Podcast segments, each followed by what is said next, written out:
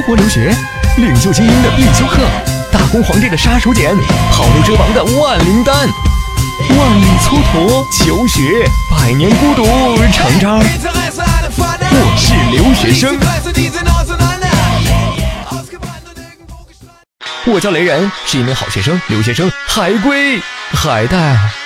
从背起书包到走出国门，我用了十六年。考试改变命运，爸妈成就理想，我是光宗耀祖的留学生了。传说中自由民主现代化的米国，我来了。说起我的学校，眼泪根本停不下来。这里天很蓝，这里草青青，这里不用讲英语，这里全是中国人。我的室友张爱晶，二代一枚，出国镀金，在国内呼风唤雨，在这里被当做第三世界农民，这让他很受伤。他不是在睡觉，就是在睡觉。爱好收集人种，集齐七种肤色是他的目标。我曾经的女友孙小仙，操一口浓重的乡音，漂洋过海来这里学习中国古代文学。学生里的妖孽，派对上的女王，她教人学汉语，总在找姻缘，嫁到米国，留在米国，占领米国。她的斗志让人莫名的感动。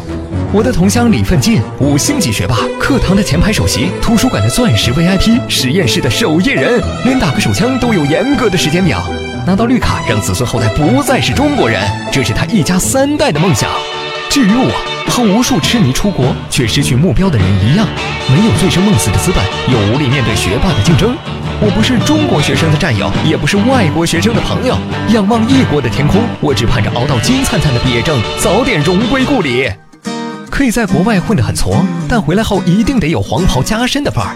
咱可是牛逼闪闪的留学生，可回来不到两个月，我就发现工作真尼玛难找。我进不去应届生的招聘会，比不过有两年实习经验的大学生，看不上五千起点的薪水，瞧不起发邮件不用英文的公司。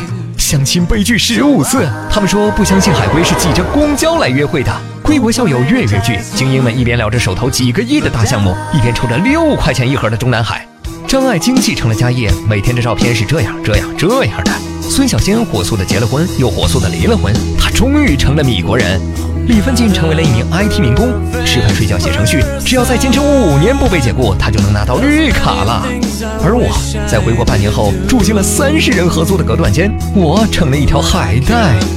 当二逼的本科生、唯一的硕士生、牛逼的留学生用同样的姿势在合租房唯一的厕所门口焦急的等待时，我仿佛看见成堆的学位证书被撕碎了扔进马桶，随着哗哗的流水冲向了地沟。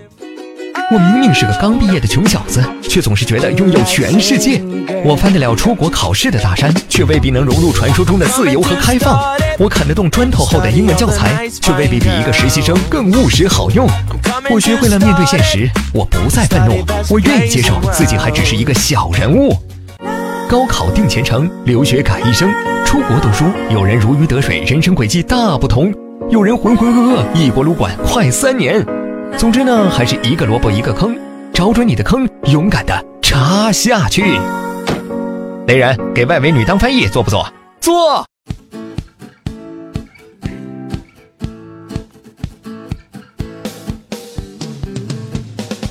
想要上学，可学费太贵；想要工作，我又嫌累。